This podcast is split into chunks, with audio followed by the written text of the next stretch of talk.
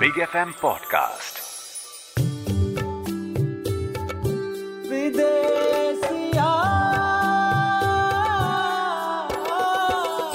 Bihar की मिट्टी का लेकर संदेश। कराने आया हूँ मुलाकात किसी खास से जो जा बसे परदेश। नमस्कार मैं हूँ राजीव कुमार। बात करूँगा कुछ जिद्दी लोगों से जो अपने जिद से बने प्रसिद्ध। मेरे show Bidesiya with Rajiv Kumar में। सभी सुनने वालों को मेरा प्रणाम। मैं हूँ आपका होस्ट राजीव कुमार। मेरे नए शो विदेशिया में आपका स्वागत है। आज विदेशिया में मेरे मेहमान हैं, बिहार की मिट्टी से निकले एक ऐसे शख्स जिनको किसी इंट्रोडक्शन की ज़रूरत नहीं है। आपने हिंदी फ़िल्मों में बहुत प्रसिद्धि कमाई है। एक से बढ़कर एक फ़िल्में बनाई हैं। नेशनल अवार्ड से लेकर के तमाम अवार्ड्स जीते हैं। बड़े बड़े स्टार्स के साथ काम किया है बड़े बड़े स्टार्स आपके साथ काम करना चाहते हैं। आप हैं श्री प्रकाश झा सर स्वागत है विदेशिया में आपका। धन्यवाद राजीव जी और आपके विदेशिया के सभी श्रोताओं को मेरा अभिनंदन। बहुत अच्छा लग रहा है आपसे बात करके।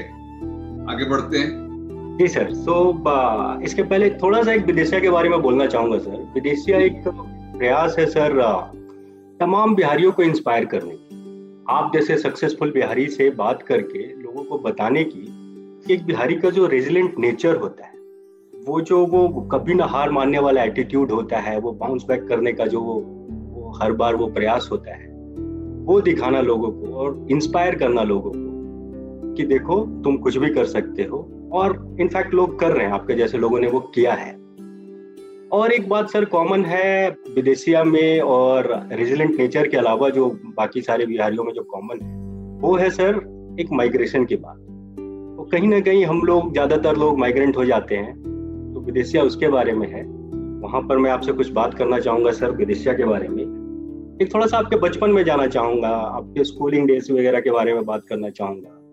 और उस समय घर में क्या माहौल था क्या सपने थे?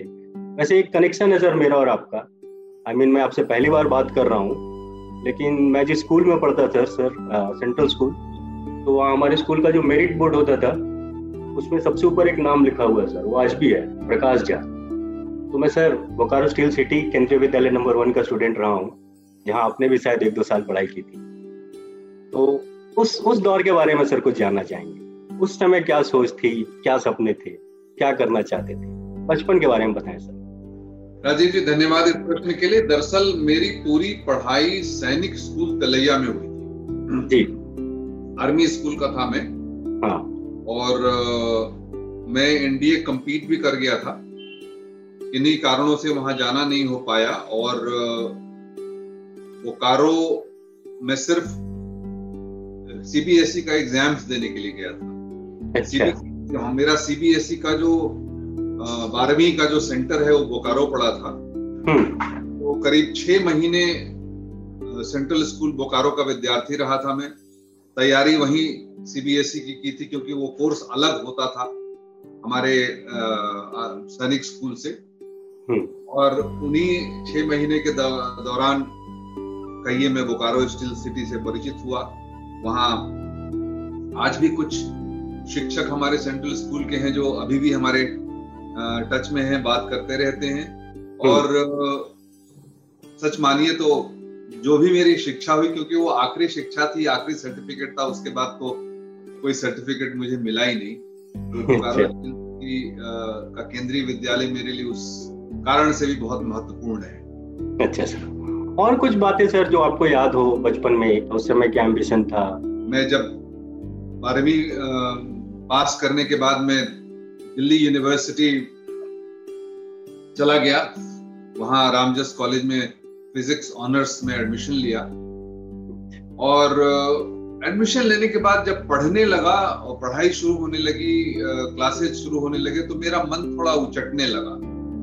क्योंकि हम बिहारियों में एक खास समझिए अपेक्षा रहती है कि ये ग्रेजुएशन कर जाएँगे और यूपीएससी जाएँगे और उसके बाद आईएएस बनेंगे आईपीएस बनेंगे।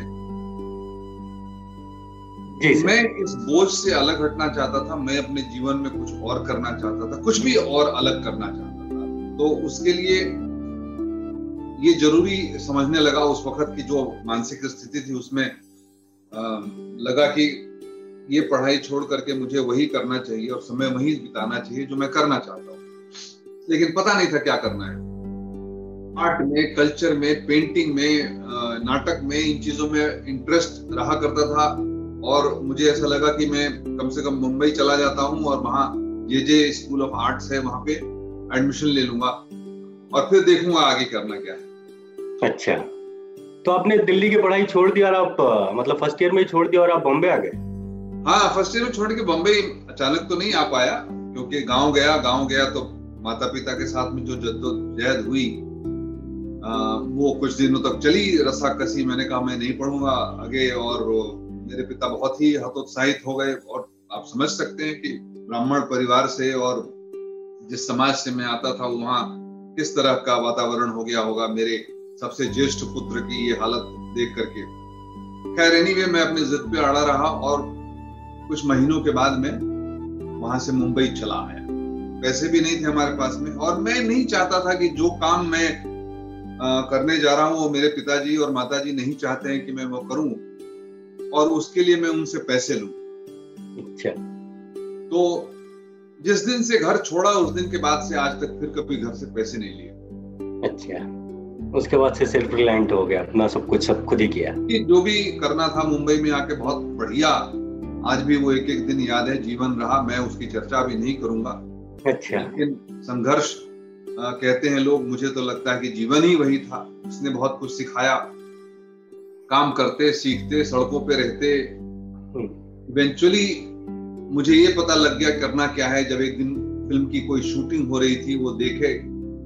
देख करके उसका जो माहौल था उसकी जो वहाँ जो जो कुछ हो रहा था वो सब देख करके मैं बिल्कुल ही कहिए कि एकदम से जैसे कोई तूफ़ान चल पड़ा अंदर और आ, मैंने बड़ी कोशिश करके वो धर्मा फ़िल्म की शूटिंग हो रही थी चाँद साहब डायरेक्टर थे अच्छा। किसी से जुगाड़ लगा करके उनसे बातचीत करके उनका असिस्टेंट बना हम्म।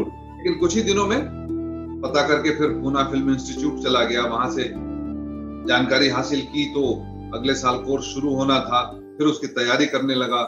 और शायद आपने पूना इंस्टीट्यूट भी एक साल में ही छोड़ दिया था ऐसा कुछ था? हाँ वो स्ट्राइक हो गया वहाँ। अच्छा हाँ वहाँ हड़ताल हो गया। हमारे नसीरुद्दीन शाह ओमपुरी और ये जॉन टॉम और सारे ये लोग थे इन लोगों का जमा हाँ बहुत बहुत ज़बरदस्त स्ट्राइक हो गई बंद हो गया इंस्टीट्यूट। हम लोग को वहाँ से जाने को कह दिया गया। और हमारे पास तो न रहने की जगह ना खाने को पैसे। यहाँ मुंबई चले आए उसके बाद काम ढूँढने लगे। एक डॉक्यूमेंट्री मिल गई बनाने को। अच्छा। फिर वो जो डॉक्यूमेंट्री बनाना शुरू किया तो उसके बाद से फिर काम में ही लगा रहा फिर गया ही नहीं वापस इंस्टीट्यूट बट सर वो दिन याद है आपको जब आप पहली बार मतलब ट्वेल्थ के बाद दिल्ली के लिए निकले थे? और जब मैं बिहार की बात कर रहा हूँ तो सर मैं अनडिवाइडेड बिहार की बात कर रहा हूँ बिहार झारखंड की बात कर रहा हूँ। तो ट्वेल्थ तक तो सब ठीक है पढ़ाई कर लेते हैं उसके बाद आप ट्रेन पकड़ के दिल्ली, बैंगलोर, पूना, बॉम्बे कहीं के लिए निकल जाते उस समय आप इस चीज़ को रियलाइज़ नहीं करते कि वो ट्रेन आपको घर से कितना दूर ले जाए। तो वो दिन याद है, सर, या वो समय याद है जब आप पहली बार निकले थे? और उस समय क्या थॉट प्रोसेस नहीं, ऐसा कुछ नहीं था वो। हम शुरू से ही चूँकि बोर्डिंग स्कूल में पढ़े थे तो हमको हमारे लिए कोई बहुत अचंभे वाली बात नहीं थी। और दिल्ली में यूनिवर्सिटी में पढ़ाई अच्छी होती है और वहाँ हर तरह की हर तरह के कोर्सेज की सुविधा है। तो बड़ा नेचुरल सा था अच्छा। दिल्ली यूनिवर्सिटी चले जाते हैं। और बिहार से बहुत सारे लोग जाते भी थे। उस वक्त ये नहीं वो माइग्रेशन वाली बात या घर छोड़ करके जाने वाली बात घर छोड़ के तो जाना ही था। आज नहीं तो कल जाना ही था। जी। वो वो दिमाग में नहीं आया। वो तो अब जाकर के पिछले कुछ दशक दो दशक के अंदर में ऐसे हालात हो गए कि आप बिहार में बारहवीं के बाद पढ़ ही नहीं सकते हैं। बारहवीं भी पढ़ने के लिए सुविधाएँ अब जाकर के कुछ स्कूल्स वगैरह स्टैंडर्ड के बिहार में बन गए हैं, जहाँ लोग बारहवीं कर लेते हैं बट बारहवीं के बाद वहाँ पे सुविधा नहीं है। अभी आईआईटी आ गया है तो समझिए और एम्स भी आ गया है। अब धीरे धीरे कुछ कुछ आ रही चीज़ें, लेकिन जो शिक्षा के मामले में, जो बिहार एक समय में होता था, पटना यूनिवर्सिटी या पटना साइंस कॉलेज और आर्ट्स कॉलेज वहाँ के वो वो चीज़ें थोड़ा थोड़ा उसमें शिक्षा के क्षेत्र में ह्रास हो गया। हाँ वो डाइल्यूट होते गए फिर सेशन चेंज होने लग गए तीन साल का कोर्स पाँच साल में सात साल में मतलब चीज़ें बिगड़ती गई। हाँ उसके लिए सिर्फ़ व्यवस्था और सरकार जिम्मेवार नहीं है उसके लिए हम सब जिम्मेवार हैं। हम लोगों ने भी शिक्षा को बिहार में वैसे ही ट्रीट किया। कुछ तो माहौल गड़बड़ हो गया। तो सर आपको कब लगा कि आप विदेशिया बन गए? जो काम मैं करने लगा और जिस क्षेत्र में मैं जाने लगा उस क्षेत्र में तो, तो कोई विकल्प नहीं था ना। मैं तो यही काम करता। मैं बिहार में जाकर के बैठ करके फ़िल्में तो नहीं बना सकता था। हम्म। तो मुझे वो एहसास कभी ऐसा हुआ नहीं। जब शुरू में आया और यहाँ पे जिन संघर्षों के साथ चलते हुए और जैसे शहर भी कमाल का है ना मुंबई हर हर मेहनत करने वाले को रास्ता दे ही देता है। जिद्दी आदमी को जगह बना ही लेता है कोई ना कुछ कुछ ना कुछ कर ही लेता है यहाँ पे। तो अगर ऐसा कोई स्ट्रगल के डेज़ का कहानी सर जहाँ पर आपने अपने जिद से कुछ किया लेकिन ये करना है तो ये करना है। आज भी वही स्ट्रगल चल रहा है। अच्छा।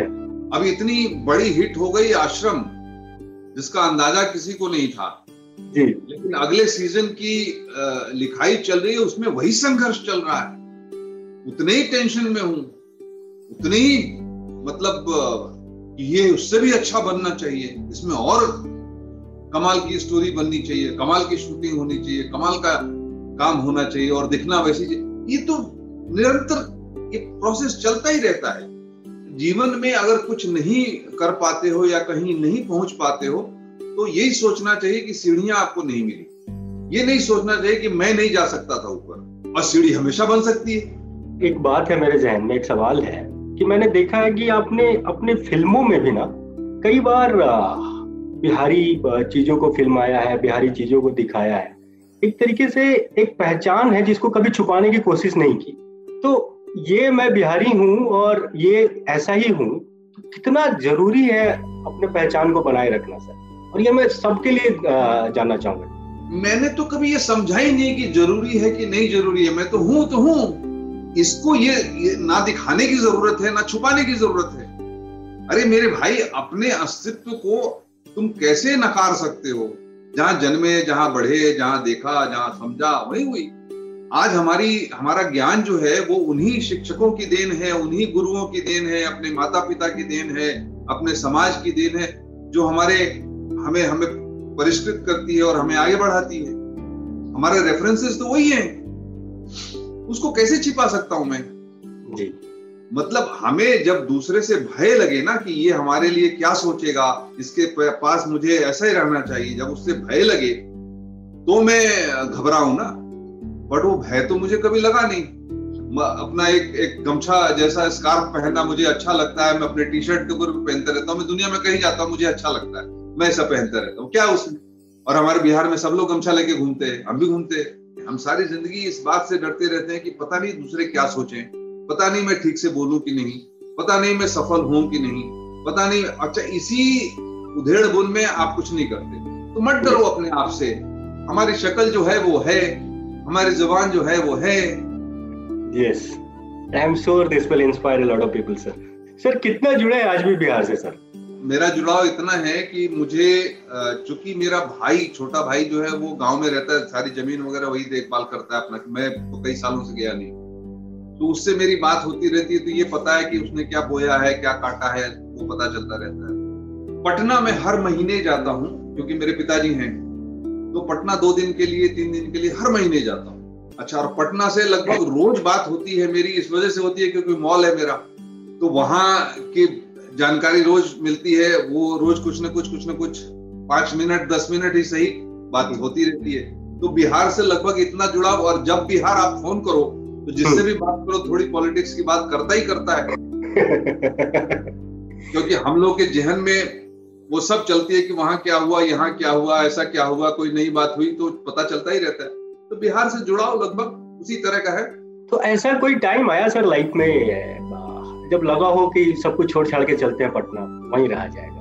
घर में जाते अपने लोगों के बीच एक बार हुआ था एक बार हुआ था जबकि तीन या चार साल में लगभग मुंगेरी लाल के हसीन सपने और कुछ एक आधा सीरियल बनाने के बाद में तीन सालों के लिए चला गया था। हाँ। जाने के कुछ व्यक्तिगत कारण भी थे और कुछ थोड़ा सा माहौल भी बदल गया क्योंकि मुक्त बाज़ार होने के बाद में एनएफडीसी का रोल काफ़ी कम हो गया। एनएफडीसी ने फंडिंग हम हमारे जैसे लोगों की, जैसे दामुल की, परिणति की, जैसे फ़िल्में बनानी बहुत कम लोग हुए। एक ही साथ हम लोग बहुत सारे लोग, समांतर सिनेमा में थे। हम लोग पिक्चर रिलीज़ हो, नहीं हो, बाज़ार से कोई मतलब नहीं, लेकिन अचानक से वो सारी चीज़ें रुक गई।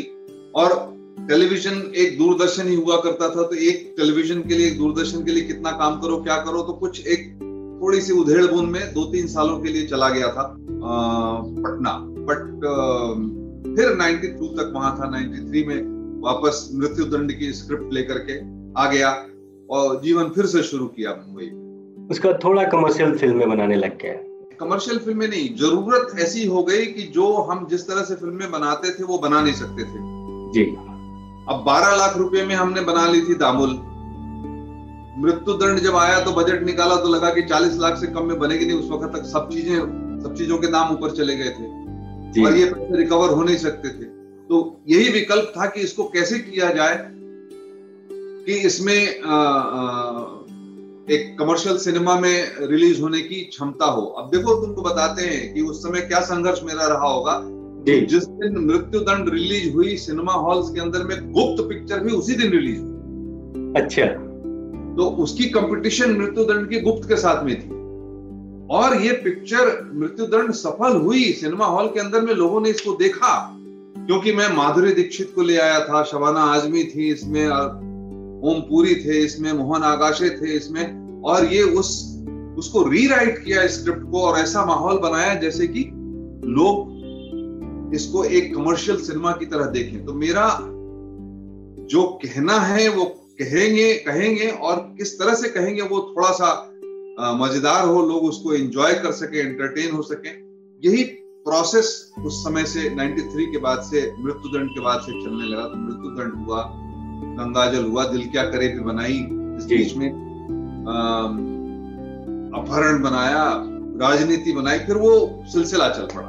और फिर सॉलिड कंटेंट जो ज़्यादा से ज़्यादा लोगों तक पहुँचे और लोगों ने बहुत पसंद भी किया सर मैंने सारी फ़िल्में वो सब देखी हैं। सर आपका सबसे फेवरेट बिहारी वर्ड और आपका सबसे फेवरेट बिहारी त्योहार कौन सा है बिहारी त्योहार त्योहार तो सब अब तो सब देशव्यापी त्योहार हो गए हैं। जी। तो कोई मतलब मैं थोड़ा रिचुअलिस्टिक कम आदमी हूँ त्योहार पर त्योहार कम मनाता हूँ लेकिन कोई favourite word sir Bihari favourite word आपका? दिन रात तो बिहारी ही बोलते रहते हैं हम लोग। नहीं जैसे हम लोग का दो चार है ना कि मतलब गर्दा उड़ा दिया भमोड़ दिया उस टाइप का कोई अगर जो आपको आई वो सब जो हम लोग बोलते हैं। इस तरह का है नहीं एक्चुअली हालाँकि डायलॉग्स में अपने सारे लिखता हूँ और जो जो फ़िल्में बिहार में बेस करता हूँ अब तो नहीं करता। पहले जो भी फ़िल्में बिहार में बेस करता था। हाँ परीक्षा मैंने झारखंड में बनाई पूरी रांची में शूटिंग की। जी। तो ऑफलेट मैंने देखा आप सर कुछ एक्टिंग भी कर रहे हैं। मैंने सांड की आँख में की थी और जय गंगा जल में की थी और अभी एक फ़िल्म आ रही है मेरी मट्टो की साइकिल उसमें की है। हाँ सॉरी मंटो की साइकिल हाँ हाँ। तो आजकल थोड़ा सा एक्टिंग भी ट्राई कर रहे हैं। ट्राई नहीं कर रहे हैं मन करता है तो। ट्राई क्यों करेंगे? एक्टर हैं अब सीरियसली कर रहे हैं? तो सर एक अभी पीछे कोविड में एक सिचुएशन आया था जहाँ जब लॉकडाउन लगा तो बहुत सारे माइग्रेंट्स जो थे पैदल ही घर को निकल लिए सर। वो देख करके सर कुछ क्या विचार आए थे या फिर कैसा लगा था सर वो कुछ? मुझे तकलीफ़ भी होती थी और मुझे गुस्सा भी आता था। जब लोग ऐसे अपने बच्चों को बीवियों को ऐसे लेके सिर पे सामान लेकर के क्यों जा रहे हो? और जा रहे हैं उस वक्त उनकी हालत देख करके क्योंकि मैं उन्हीं दिनों अपने पिताजी हाथ पिता मैं अपने पापा के पास हर महीने जाता हूँ। लॉकडाउन के समय में सारी चीज़ें बंद थी ट्रेन बंद था प्लेन बंद था मैंने स्पेशल परमिशन लिया और गाड़ी से ड्राइव करके गया मैं। और अच्छा। थाना से लेकर के पटना तक सड़क पर चलने वाले लोगों की लड़ी टूटी नहीं। जी। हृदय विदारक दृश्य था। और गुस्सा भी आ रहा था कि क्यों तुम लोग छोड़ के भाग रहे हो? सब कहीं ना कहीं टिके हुए थे कहीं ना कहीं थे क्योंकि इनके इस माइग्रेशन की वजह से भी बढ़ा ना फिर फिर सोचता था कि यार ये इनका ये रह भी नहीं सकते थे। क्योंकि जितने छोटे से कमरे में सात सात आठ आठ आदमी रहते हैं तो बगैर बाहर निकले इनका रहना जीना मुश्किल हो जाता। लेकिन ये स्थिति थी बड़ी विदारक स्थिति थी। और मजदूर की हालत क्या होती है?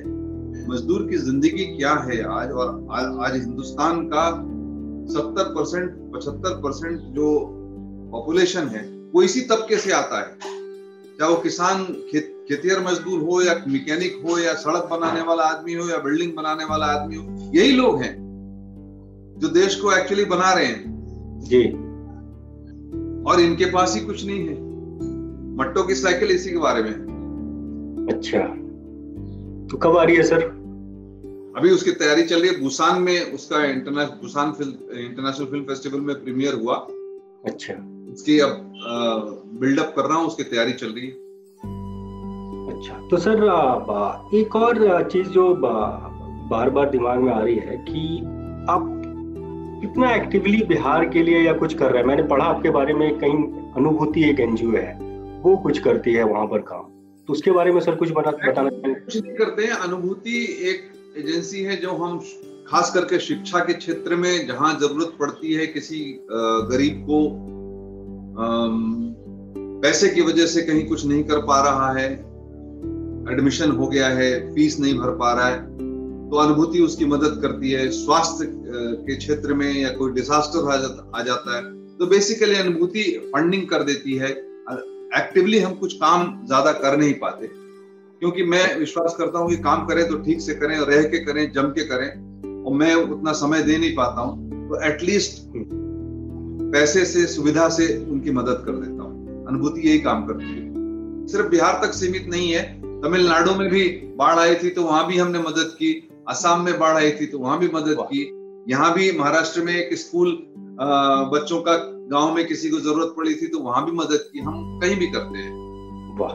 तो सर आज का जो बिहार है सर अगर उसको सुधारना है एक आइडिया यहाँ पर मेरा थॉट ऐसा है सर कि एक आइडियाज़ का बैंक बनाया जाए जिससे लोगों को पता चले कि आपको क्या लगता है एक ऐसी कौन सी चीज़ के सुधार करना चाहिए जिससे बिहार का थोड़ा भला हो? तो ऐसा कोई एक आइडिया सर या कोई एक थॉट जो आप बताना सब सब अपने आप को सुधार लें बिहार सुधर जाएगा। हम सब अपने आप को सुधार लें बस। सुधार अपने आप को सुधार ले मतलब हम सब सही काम करें और सच्चा काम करें। हम सब कोई ऐसा काम न करें जिससे कि सरकार का दूसरे व्यक्ति का पड़ोसी का समाज का नुकसान हो। बिहार सुधर जाए। इतनी अवेयरनेस है सर लोगों में? मतलब नहीं अगर है तो हम कहाँ से लेके आ सकते हैं? हम्म। अब वही बिहारी जब हम बाहर चले जाते हैं तो अपने आप अवेयरनेस आ जाती है। कैसे आ जाती है? कैसे हम सारे नियमों का पालन करने लगते हैं? तो हमें वो ताकत है हमें वो समझदारी है और हमने तो सभ्यता दिखाई है लोगों को। हम तो अग्रणी हैं। हम तो आज नहीं शाश्वत शिक्षित हैं। जी। हमें सिर्फ़ अपने आप को सुधार लेना अंतर में झाँक करके अपने आप को सुधार लेना है बिहार सुधर जाएगा। वाह। कोई ऐसा एक मैसेज जो आप यूथ को देना चाहेंगे सर? खास करके हमारे जो बिहार झारखंड के यूथ उनको अगर लाइफ में कुछ अचीव करना है कुछ पाना उनके लिए कोई एक मैसेज सर? जीवन आनंद से जियो हर दिन उत्साह के साथ उठो और उठो। तो जो भी लक्ष्य बनाए उसको प्राप्त करने की कोशिश करो। नहीं मिलेगा कल है फिर देखेंगे। घबराओ मत। तुम्हारे अंदर वो एबिलिटी है तुम कर सकते हो। कब कर सकते हो। कोई आदमी जो ठान ले वो कर सकता है। और हर फेलियर से आपको सीख मिलती है। सीखो घबराओ मत। ये मत सोचो कि मैं सफल नहीं हुआ। अरे ऐसा हो ही नहीं सकता है कि तुम चाहो और तुम सफल नहीं हो। सफलता की श्रेणी हो सकती है सफलता की क्वांटम हो सकता है। और जैसा मैंने कहा कि मालूम है कहा जाना है बस सीढ़ी तो बनाना है। हम्म। सीढ़ी बनाओ। सीढ़ी बनाओ। तो सीढ़ी बनाने में कुछ मैजिक भी होता है कि सब हार्डवर्क ही है? हार्डवर्क तो ज़रूर है। हम लोगों में से हम ही हमारे बीच में से कुछ बहुत वाकपटु होते हैं उनकी अपनी क्वालिटी होती है अच्छे से बा, बात कर सकते हैं। कुछ उतने वाकपटु नहीं हो सकते बट कुछ और कर सकते हैं। तो अपना अपना देखिए क्या आपका हाँ, है क्या आपके अंदर है। आप, आप जैसे भी हैं आप जितने से भी हैं आप जो भी हैं वो पॉसिबल है ऐसा नहीं है कुछ इम्पॉसिबल है। अब ये ज़रूरी अब हम हम देश के सारे लोग चाहे कि प्रधानमंत्री बन जाए तो नहीं हो सकता। हम्म। लेकिन प्रधानमंत्री हमारे आदर्श हैं। उस आदर्श को हम प्राप्त करने के लिए कुछ और बन सकते हैं। हम्म। और ये तो कर ही सकते हैं जैसे आपने कहा कि बिहार कैसे सुधरेगा कि अपने अंतर में झाँक करके हम अपने आप को सुधार लें ये तो कर ही सकते हैं। जी। छोटी सी चीज़ है सिर्फ़ वही छोटी सी चीज़ ये है कि हम ऐसा कोई काम ना करें कुछ ना ऐसा सोचें जिससे कि अपने को अपने घर के अपने परिवार के अपने समाज के अपने आसपास के पड़ोस के किसी भी चीज़ को, व्यक्ति को या संस्था को किसी तरह की हानि न करें। जो चीज़ें स्थापित है, उसको स्थापित रहने दो, उसमें कुछ जोड़ सकते हो तो जोड़ो, उखाड़ो तो मत। तो हम इतना भी करते रहे, सड़क बनी है हम सबके चलने के लिए। हम खुद भी चलें और दूसरों को भी चलने दें। उस सड़क को हम कोद देंगे, उस सड़क को हम काट देंगे, उस सड़क पर दूसरे को चलने नहीं देंगे तो सड़क क्या कर लेगी? दो हफ़्ते पहले मुजफ्फरपुर गया था वहाँ पर एक कुछ हम लोग कंस्ट्रक्शन कर रहे हैं वो देखने गया था। हम्म। कि जब तक मैं अपनी जगह पे पहुँचा मतलब काफ़ी इलाका क्रॉस करते हुए गया था एक आदमी ने मास्क नहीं पहना हुआ था। एक भी आदमी नहीं मिला मुझे जिसने कि मास्क पहना हुआ हो। करेक्ट मैं वो टीवी में इलेक्शन के टाइम पे देख रहा था। ये गलत बात है ना। हम्म। हम क्यों अपना नुकसान कर रहे हैं? मुझे ये समझ में नहीं आता। एक नियम बन गया एक समझ में आ गया कि इससे हम बच सकते हैं इससे दूसरों को हम बचा सकते हैं। तो पहन लो ना मास्क क्या प्रॉब्लम है? करेक्ट तो ये हमें ये चीज़ आनी चाहिए। हमारे को सुधार के लिए हम बाहर से कुछ सुधार नहीं हुआ। सुधार अंदर याद रखना एक चीज़ बताता हूँ। हिंदुस्तान के अंदर में जो प्रगति हुई है हम्म। वो प्रगति सरकार की वजह से नहीं हुई है। वो प्रगति व्यवस्था की वजह से नहीं हुई वो प्रगति किसी के विजन से नहीं हुई वो प्रगति हुई है आम आदमियों के अपनी मेहनत और एंटरप्रेन्योरशिप से ओके okay. जो आदमी छोटा छोटा छोटा छोटा भी बिज़नेस करता है ना hmm. तो वो हर चीज़ से लड़के बिज़नेस करता है अपना खड़ा करता है hmm. हमारी सक्सेस जो है हमारे समाज की सक्सेस जो है वो चार अड़चनों को पार कर जो जो पार कर जाएगा वो सक्सेसफुल होता है क्योंकि व्यवस्था की अड़चन सरकार की अड़चन नियम की अड़चन घूसखोरों की अड़चन सारे लोगों की अड़चन खड़ी होती है। हम्म। और प्राइवेट बिज़नेस प्राइवेट एंटरप्राइज कोई एक छोटी फैक्ट्री लगाने वाला आदमी कोई एक सर्विस की फैक्ट्री लगाने वाला आदमी कोई एक होटल बनाने वाला आदमी कोई ये सब इंडिविजुअलों ने किया है। हम बैठे रहे कि सरकार हमको कुछ दे देगी सरकार तो कुछ नहीं दे सकती।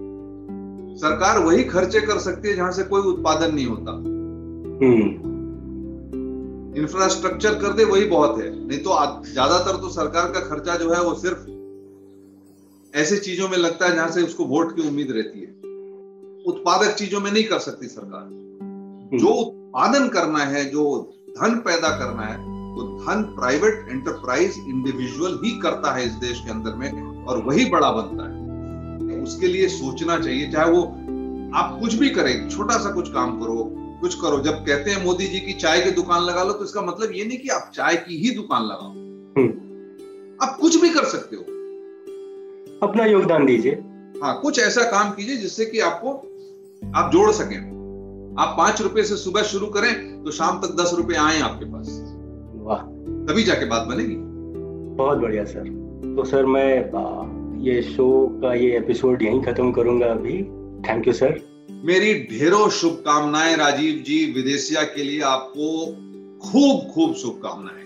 आप आगे बढ़े आप अच्छा काम कर रहे हैं। ईश्वर आपके साथ रहे। बहुत बहुत धन्यवाद आपका विदेशिया में आने के लिए। Thank you very much Videshiya.